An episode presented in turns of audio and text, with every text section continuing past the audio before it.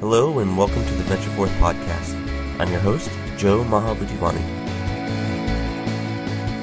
We'll be chatting with some of the most interesting founders, startups, and VCs about the experiences that led them to where they are today, what they're currently working on, as well as the journey ahead of them.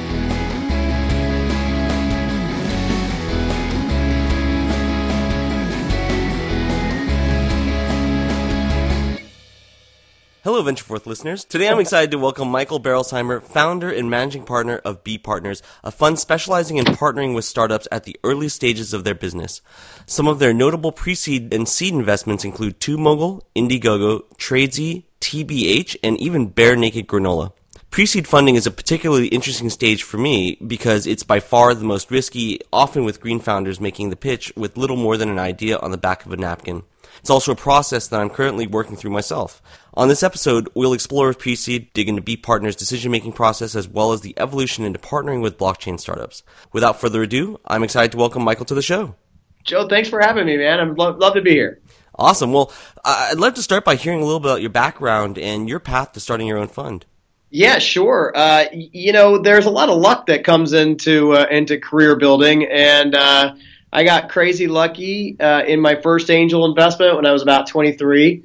Uh, I invested in some buddies of mine that were starting a granola company called Bear Naked Granola, and uh, they had no no rhyme or reason to do it. had had zero industry expertise, and yet they were running through that fog of entrepreneurship that we all know uh, know very well now. And and so I said, "Oh, come on, let's let's just let's join them." And uh, I made an investment, and three and a half years later, they sold the company to Kellogg, and and uh, and did very well for themselves and, and for their investors. And so, you know, I was hooked. I, I, I caught the bug. I was done and uh, and switched my career and and uh, moved out, moved back to California, where I'm from originally, and uh, and started to build my network of entrepreneurs and designers and product people and engineers uh, to to really you know start my career again in the world of entrepreneurship in general and you know dabbled as a founder, but you know Joe, I'm not crazy enough to be a founder, man. I, I am. Uh, I definitely like the investor mindset and, and being able to meet everybody that I do along the way and be able to allocate them to a company and to an idea and to an opportunity. And so, uh, you know, investment and, and fund management has been my calling, and, and I'm, I'm absolutely honored to, to do the work that we're doing, especially at that pre seed, which is so much fun. So you mentioned that you, I guess, didn't come from the founder world. I'm curious uh, what your thoughts are on, I guess, first of all, the role of VC, but also on whether there's, I guess, what the, the pros and cons are of having that operating experience before going into VC. Yeah, you know, I actually started three companies before I uh, officially uh, held up my flag and said, "Yep, I'm going to be an investor." And and that experience was remarkable. We never raised capital. We put our pencils down every time. But those projects were instrumental in me understanding how how how unbearably difficult, unbearably difficult it is to start a company. And and so that empathy that we built in those early days really honed our thinking about the type of founders and the character of the founders that we wanted to invest in. And so, you know, while I do think it's important to have operating experience, the reality is is that operating experience has a half life that is accelerating even to this day. And so, as great as great as it is for founders to partner with uh, with former operators, the reality is is that once you're out of the operating game, you are out of the operating game. And so, it's just important at the end of the day to partner with great people who uh, who you have high confidence will be there uh, thick and thin uh, through to the end and then beyond. And it's a potential you know decades long partnership with that investor. That makes a lot of sense. I mean, I think that it's probably unlikely that no matter how successful a, a Jeff Bezos or a Mark Zuckerberg or whatever become, they probably wouldn't start another company again. yeah, that's, that's that's probably fair. Yeah, uh, although they're starting three companies at the same time now these, these days and having other managers do it for them. So, uh, yeah, that is true. Um, so, how big is the fund, and what are the typical check sizes? Yeah, so we've we've evolved to the point where we're now writing, uh, on average, we're writing a half million dollar check to companies at inception. Uh, you know, sometimes founders come to us and they only want to raise four hundred. That's okay. We'll we'll we'll certainly uh, participate and uh, and invest in those rounds as well. But you know, the typical pre-seed round these days is between five and a million, five hundred k and a million. And so, you know, we're leading the rounds, we're setting terms, we're serving as that as that lead investor, and we're being really selective on the decisions that that we do make. Uh, pre-seed investing isn't easy. It's uh, it, it really is about finding uh, exceptional people to partner with and and committing what our most important treasure is, which is really time, into each and every single one of these companies. Definitely. You know, the various stages of investing can vary by investor and fund. Why pre-seed and what does pre-seed mean to you? I know that, you know, the different stages can mean sort of different uh, things to different investors, so I'm curious what your thoughts are. Yeah, sh- sure. Well, the, the seed has certainly become atomized and, uh, and there are a, a, lot of different ways to, to play the seed world. Um, you know, pre-seed is what we've been doing since the very beginning. I was one of the first investors in Bear Naked. I was the very first investor in TubeMogul that went on to go public uh, eight years later. We were the first investors in Tradesy, in, in Skycatch, and and over half of the companies that we've invested in since to date. And you know, to be able to have the opportunity to say yes to a founder when they're you know out there spilling their guts uh, to all these investors and trying to raise that round is so hard to raise because they're raising it on a promise, they're raising it on an idea. Um, it, it's a it's a really exciting time for us. We we've embraced it. We we we love the noise that comes with the pre-seed, and uh, we love the opportunity to to shape and mold to a certain extent the go-to-market and uh, and the work that the uh, that the founders are are doing. It's not without its risks for sure, but um, but at the end of the day, partner with great people, and that's why the name of the firm is Bee Partners. It's about partnership with founders. So uh, you partner with great people, and uh, and good things will come as a result of that. Thinking back on the name now, that to to become, I guess, to become partners really really makes a lot of sense. I read that you originally raised the first Bee Partners fund, I guess, in 2008, at the really at the height of the financial crisis, and maybe the the worst time to raise money ever. I guess why did you decide to do it then, and was it easy or harder than you've expected? It was much harder than I expected, Joe. Not sure if I uh, if I would have done it uh, the same way uh, in retrospect, but it was very difficult to raise. You know, I'd been making a couple of angel investments after after finishing up at UC Berkeley at the business school there, and uh, and had made a few angel investments and and realized that I needed to build a brand and and needed to build out a team and have really the the rigor of serving as a fiduciary on ba- on behalf of limited partners rather than doing it frankly just out of my own personal pocket or building out uh, haphazard syndicates. And you know we had a commitment from the very beginning to have that the, the, the ideal of the firm and our objective of being partners of Bee partners on the wall every single day. And so that played a huge role in us deciding to go out and raise that ca- raise that capital in spite of how difficult it was uh, to do so.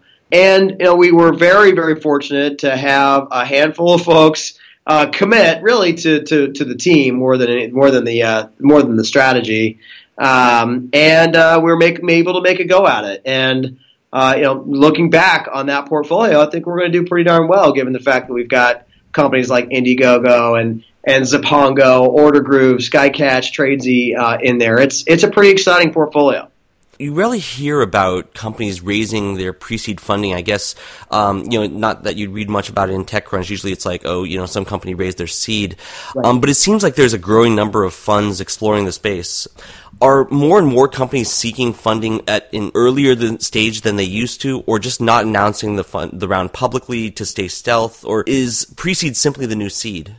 Well, that's a good question. I, I think pre-seed is the new seed. I mean, there's been a couple of manifesta- or events that have occurred. The the old seed funds of, of 2009 through 14 have bumped their fund sizes up, and so now they're they're writing larger checks, and and and that's good. It's good for them, and, and they, they should be doing that.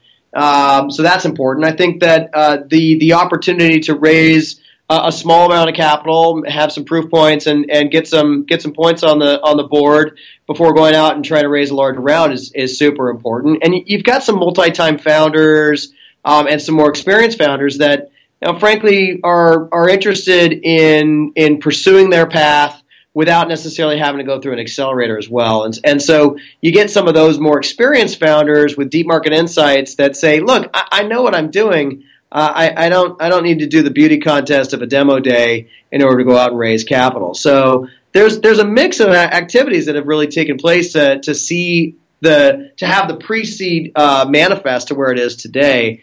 But you know, there's still founders going from zero to one, right? They're still at that start point in the starting blocks, and uh, and they're not they're not going anywhere. That opportunity will always exist. The key question is whether investors are willing to to take that big bold bet and say yes to a founder at inception, in spite of not having product market fit and, and not having any customers and and and maybe not even having a, having a product to demo and and for us at Bee Partners, we've gotten so comfortable with the stage. Um, I mean, w- when I first raised Bee Partners One, we called it Genesis Stage Investing. It was all about that inception point, um, and so we've gotten so comfortable with it at, uh, since inception uh, that uh, that we've really carved out our own little niche here. You mentioned that making these bets when there's a founder that's maybe more experienced and have deep market insights come to you, and, and that's a, a strong bet at the pre-seed stage. But then there's going to be a lot of the first-time founders that have no product or traction. At this stage, I think the only thing to use as signal is really the team. But what is it that you're looking for in the teams, especially like if they're first-time founders? Yeah, I'm, I can not give away all my secrets, Joe. um, now, you know, we, we, we're certainly focused on how founders answer questions. I mean, it's far more of an interview and a, an evaluation of the par- potential partnership than it is necessarily of this being the path to, to success. You know, we know that that path is going to change, and we know that there are going to be learnings along the way, and we just uh, you know, through the diligence process, get comfortable with how that founder is going to respond to to the good and the bad. Um, and so, you know, in our diligence process, we ask you know pretty pretty odd questions um, as to you know what they're what they've done in the past and and what their plans are, where they're headed. And through that process, we're evaluating them, and we're also, uh, you know, looking at the idea and the opportunity and seeing how big it potentially could get. So it's really about about founder fit, like founder problem fit, and then and then Bee partners founder fit. And when those two happen, uh, we dive deep and uh, and get pretty close to to making a commitment to those companies. So pattern recognition is obviously important to VC and trying to identify whether it's through the interview process or their backgrounds. I noticed that on the Bee partner website that there was a, I guess you draw a hard line with family founders, meaning like I guess husband and wife teams, brother and sister. Yeah. how, how do you weigh these patterns that may develop like pedigree, resume, etc., versus potentially developing biases? And I guess why are family teams left on that hard line? Yeah, well, you, we certainly do. We, meaning investors, we, we certainly create biases, whether they're accurate or not. I mean, everybody can point to uh, specific examples of family teams that have uh, produced unicorns. And so, you know, we, we know that we're giving up opportunity as a result of that. And yet, you know, everybody's got their own personal experience, and and uh, I'd I'd rather not partner with a with a team where you know the the boss has to make a hard decision and potentially fire a family member uh, in those difficult periods. So we, we just aim to avoid that, and it, it reduces complexity for us. But you know, pattern matching is important. As for pedigree, I mean, you know, we've invested in founders who are high school dropouts and spent two years being a you know a, a, minimum wage employee at Taco Bell. Like, I mean, it doesn't matter. Innovation comes from everywhere, and there are founders who demonstrate incredible grit in their previous lives that they look back upon as founders and use it as a source of energy and so we we aim to to identify that and remind those founders of what that source is, uh, because the roller coaster is is intense, and it gets no less intense. However large the company is, we want to be there for the founders uh, all the way through, an unconditional partnership with founders from from start to end. I recently read about the so-called implosion of early stage funding, specifically noting that seed and pre-seed stage deals are falling, even having in some cases. I think we're aware about the Series A crunch, but what is the source of this implosion if it exists? And is it fewer early stage companies, less early money, rising valuations, bursting bubble, crypto, some other factor?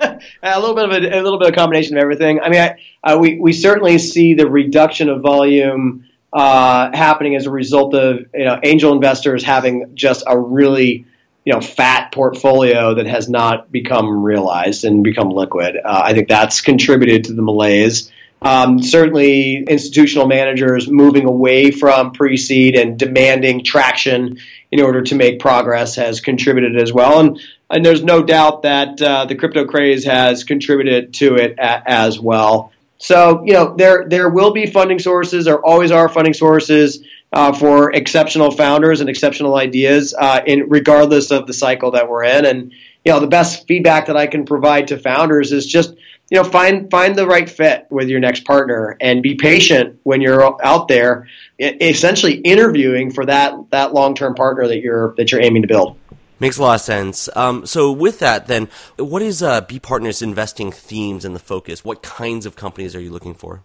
yeah, so uh, about 85% of our portfolio has been companies with a, a business as a customer. So it's generally speaking enterprise SaaS and, and B2B opportunities.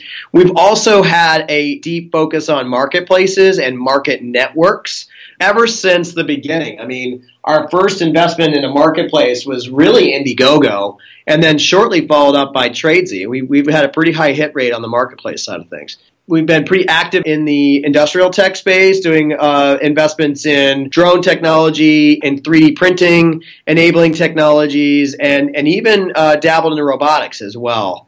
Uh, on that side, so that's been an interesting theme for us, and we expect that to continue over the next couple cycles. But you know, our job is to sit on that frontier curve of innovation and, look ever outward over the horizon and find remarkable founders that are working on on new things. And so when we see that, we take a step back, we slow down, and we really evaluate those opportunities. And and that's our responsibility as a pre-seed investor. You know, one one thing I'll add there is that what we do at B is is we trust our founders to have the deep market insight. They know where the future is headed, and we're there. We're just really there to to be a support mechanism and to be a guide.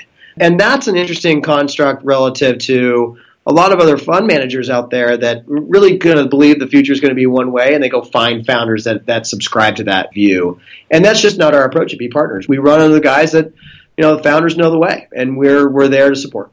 I believe you recently added the blockchain investment consideration under the frontier theme.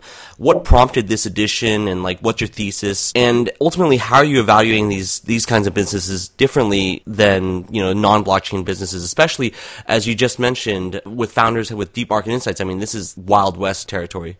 You know, it really happened about a year ago that we started to realize that we were on the cusp of a, an explosion of opportunity. And so, as a smaller fund, right, as an emerging manager, we have to be really mindful of the slots that we use for our for our fund.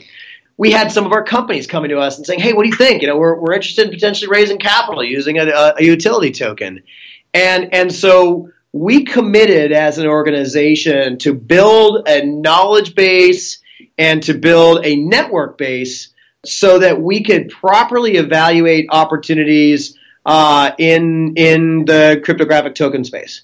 And since we've done that, we have continued to learn every day. We're picking up another another tidbit and building out our frameworks to make specific decisions about opportunities. And this again, it goes back to the whole notion that the, the founders are there on the frontier curve innovating and creating opportunities for potential disruption on various markets. We leverage our time that we've that we've spent already and our expertise around marketplaces and market networks, um, and so it should come as really no surprise that you know, given our expertise in the marketplace side of things, that that Bee Partners is active in the in the uh, in the cryptocurrency world.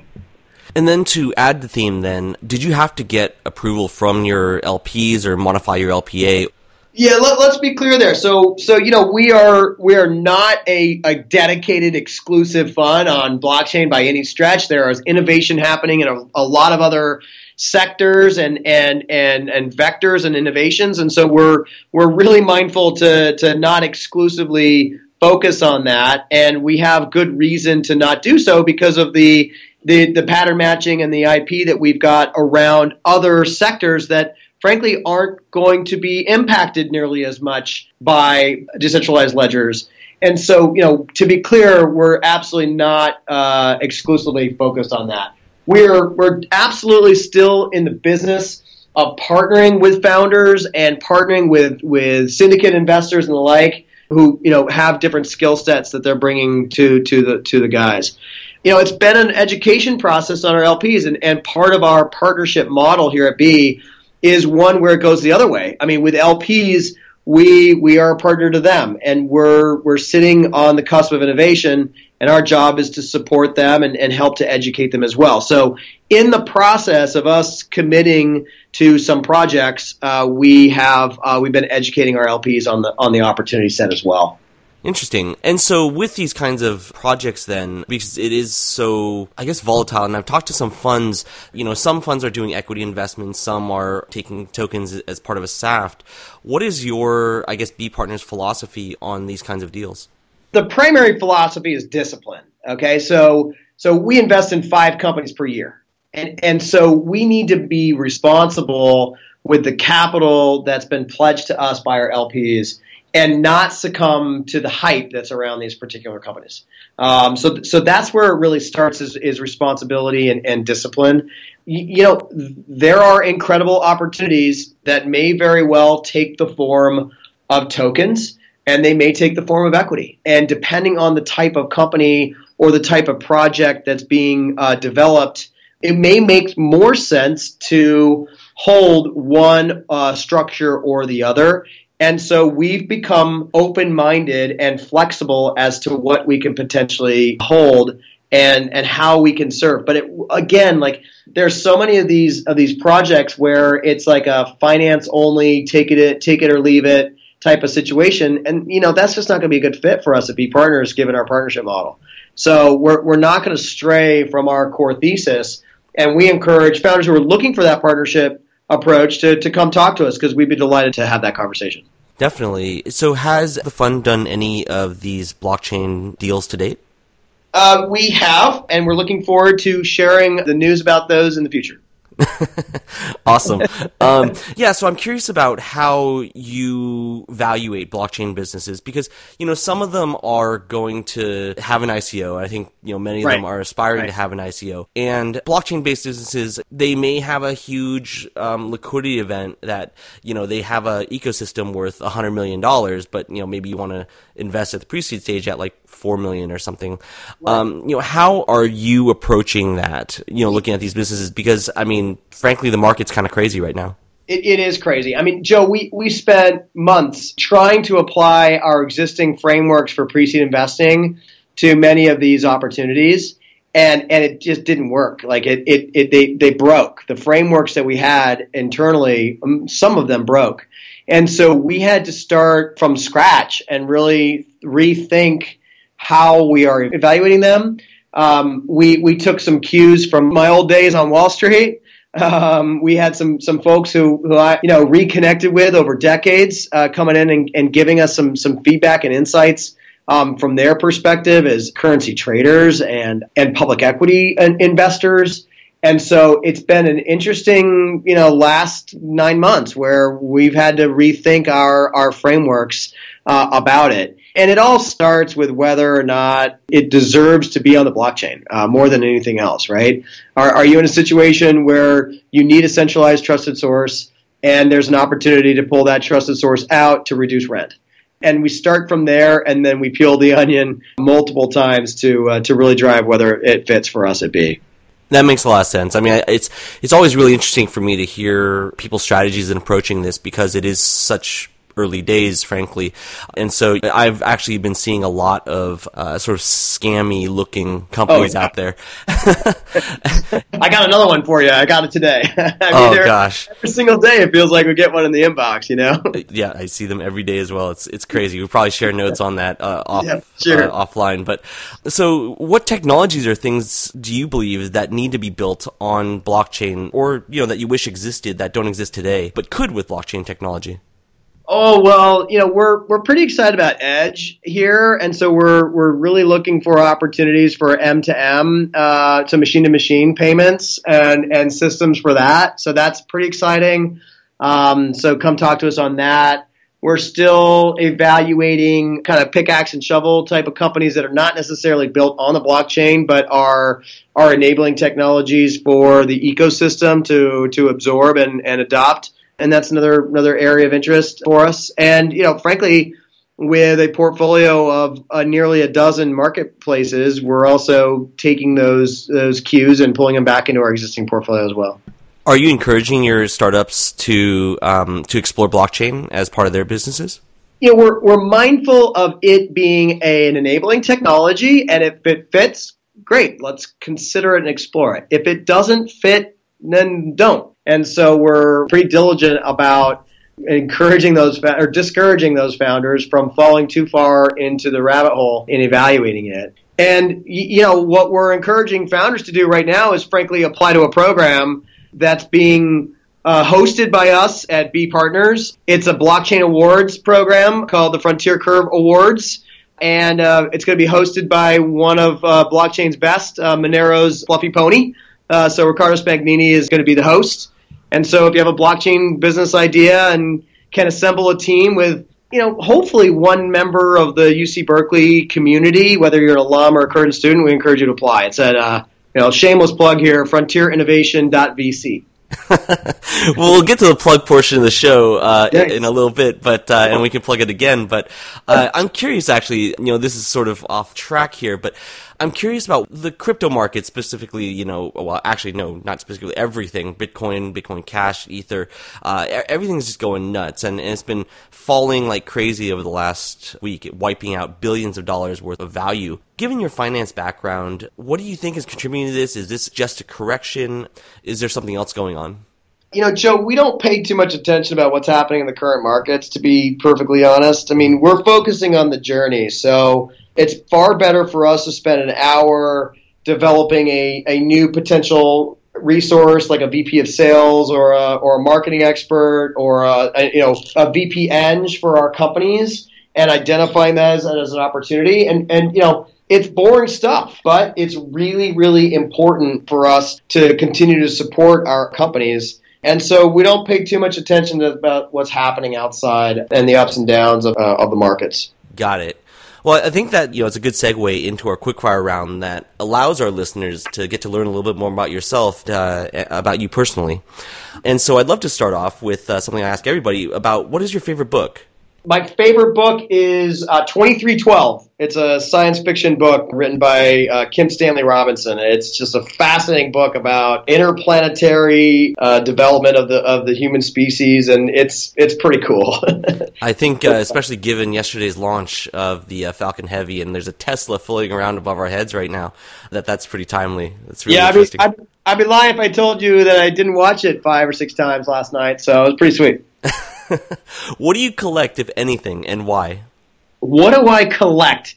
I collect founders. I mean, come on, you should see, you should see the office here. We got uh, we got a, you know, a whole host of founders on the wall, and it's something that uh, that we're really honored to, to collect. So, uh, founders, I collect founders. What's one thing that you spend too much money on that you don't regret? Oh, let's see.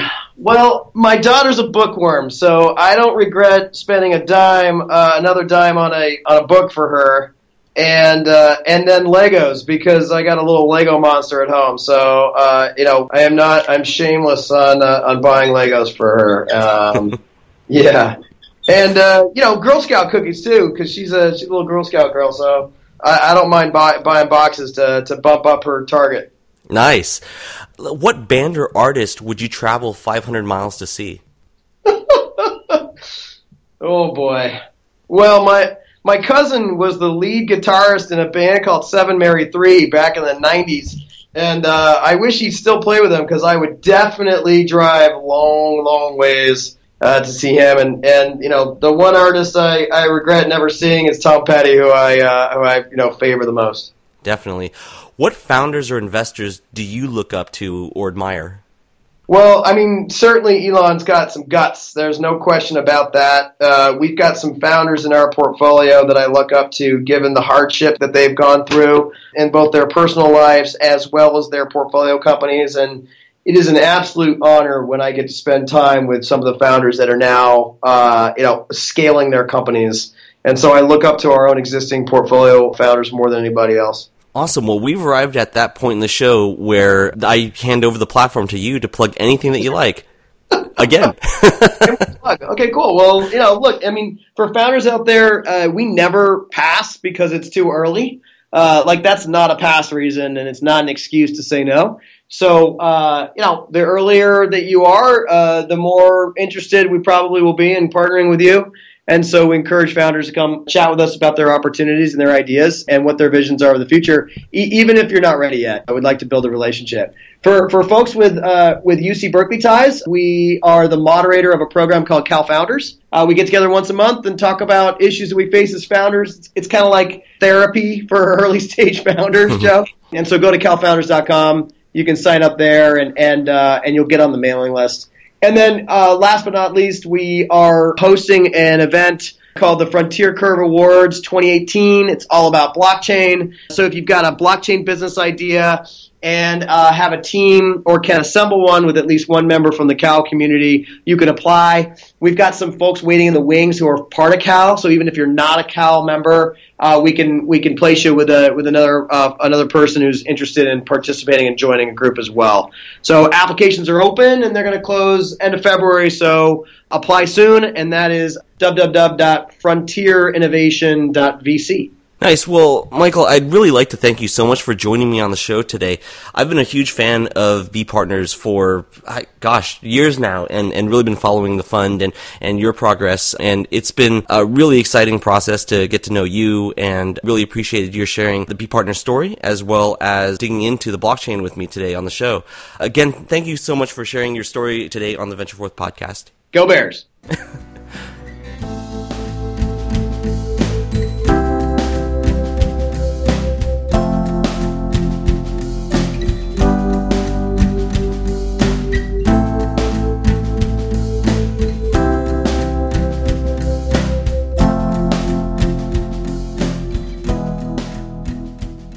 If you enjoyed today's show, please subscribe to the Venture Forth podcast on iTunes, Google Play Music, Stitcher, or SoundCloud. You can also follow at Venture Forth Pod on Twitter for our latest updates. As always, I'm your host, Joe Mahabutivani, and thank you for listening to the Venture Forth podcast.